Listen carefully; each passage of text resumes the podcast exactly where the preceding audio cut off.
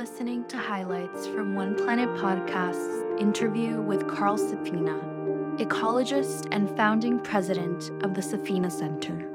This podcast is supported by the Jan Michalski Foundation.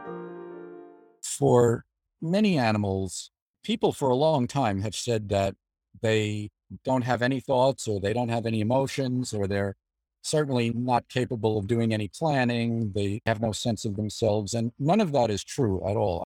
I think that what we see with these other animals is that their existence is very vivid to them.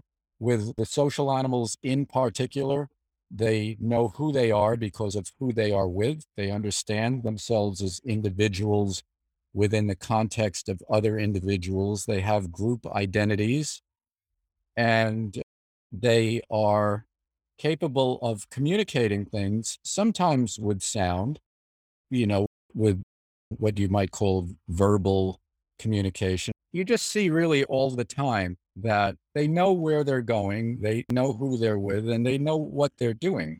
They're very aware of the kinds of decisions that they're making. And in some cases, they're aware of needing to get back to who is in their group or trying to find who is in their group. I mean, just for instance, you know, the whales that we call killer whales or orca whales, they travel about 75 miles a day.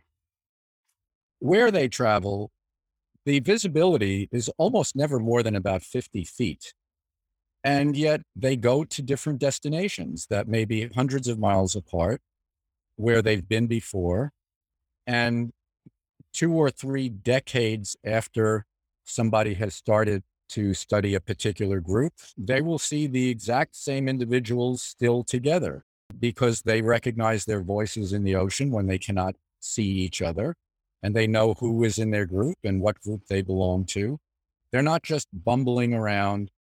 They're not just unconsciously swimming forward, gulping down things that they're motivated to eat they do understand a lot about what they're doing in the moment. And, uh, you know, I'll say this for humans and our brains. I think that in terms of many kinds of things, we are the extreme animal. We're certainly, technologically speaking, there's no comparison to what humans can do among all the animals that make some tools. But that's just a matter of degree, mostly, not really a matter of kind. It's a matter of degree. And I think the most crucial thing is that while we are such extraordinary tinkerers that we can keep doing trial and error and figure things out and creating unbelievable kinds of technologies, we are not very smart about what we do with those things or seeing them through to the implications of what happens when we do these things. If we were wiser about it, we would conduct ourselves much more differently than the all out charge that we conduct, where often we just follow some technology along without caring about what will happen ultimately or denying what is happening as a result of the overuse of those technologies or the overpopulation of the world by human beings the other thing that we cannot seem to tame is that we are capable of extraordinary violence, much, much more so than any other animals. And even though most people are very peaceful most of the time, the amount of violence that we can unleash, and when you look at it, the reasons for it that are so literally insane, are a tremendous blot, I think, on our intelligence it's almost like as a species, we are just like chimpanzees with automatic weapons, or we're just teenagers who are constantly doing stupid and reckless things, but we never seem to collectively as a species really grow out of it. If we were as logical and as empirical as all the other animals and were capable of the technology we're capable of, we would not be creating planetary problems that we are not psychologically capable of solving. And that, that's what we are doing. Balancing, I mean, for people who really care about these kinds of things, it can be really tough. And I I sometimes think of a quote by E.B. White where he says he wakes up in the morning is torn by the urges to save and to savor the world. So, you know, in other words, like to be involved in solving the problems and yet not forget the tremendous beauty of being alive in this miraculous world. What we're trying to do here at the Safina Center is to make an emotional connection with people between what we know scientifically and factually and what the implications of that are.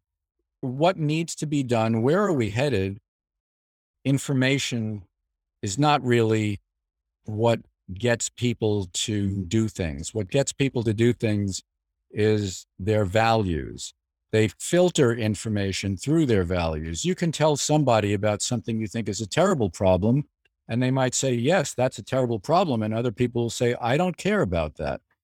So we're trying to make people care, motivate people to respond, to do what it is that they can do through our work. And what our work is, is we make fact based creative products. Creative products meaning books, films, images, paintings, sound art, those kinds of things. And uh, when I say we at the Safina Center, I mean basically our fellows. We we have people who we call our fellows.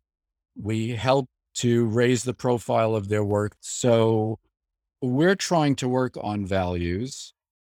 If you resonate with the values we're expressing, you would feel differently about the prices of things. You know, for just for instance, oil and coal are really very cheap. So the price of oil and coal is very cheap. But the cost of those things involves, well, let's just say coal for one example. It, it involves blowing the tops off of mountains throughout Appalachia, occasionally burying a few people, giving lots of workers lung disease, changing the heat balance of the entire planet, and acidifying the ocean. That's the cost of it. It's nowhere in the price. So we say, oh, this is cheap. That's because we only have a transactional pricing on these things so that the companies can get us to buy that stuff because we've created a life for ourselves where we all use it. We're all complicit to one extent or another. And they price it so that the better options remain more expensive so that we continue to do things that actually have a very, very high cost. That's all part of the cost, but it's not in the price. If our values were different and if we really understood this in a much more complete way, then those things would be very, very expensive. They'd be prohibitively expensive because we would understand that ruining the world and hurting people is something that you can't really morally put a price on. The person who invented GDP, gross domestic product, explicitly said this is only a measure of the size of the economy. It's not a measure of how good things are. But everybody ignored that and they just use it to measure the size of the economy. And we have this Ponzi scheme, really, where the current economic system is completely predicated on the size that everything must keep growing and getting bigger on a planet that is not getting bigger. And the economy is based on the idea that you have to put more and more material through the system. That is what growth is. That is not improvement. Well, I think for me, the living world is enormously enriching to human life. I just loved animals. They're always just totally fascinating. They're not here for us. They're just here, like we're just here. They're of this world as much as we are of this world. And I think the thing that I'm constantly learning and appreciating more and more is that life on this planet is an absolute miracle in literal terms because, you know, we have laws of physics like the speed of light or gravitational attraction. And the laws of physics are the same throughout the universe. The word we have for something that breaks the laws of physics is miracle and living things because they don't follow the second law of thermodynamics very carefully. They break that law by becoming more and more complex. A living thing is the exact opposite of disorder. It's self ordering, self recreating, self perpetuating, self proliferating. It breaks the laws of physics. That is literally a miracle. And the only place in the universe where we have detected living things is this planet. So we tend to take living for granted. I think that's one that, that might be the biggest limitation of human intelligence is to not understand with awe and reverence and love that we live in a miracle that we are part of and that we have the ability to either nurture or destroy.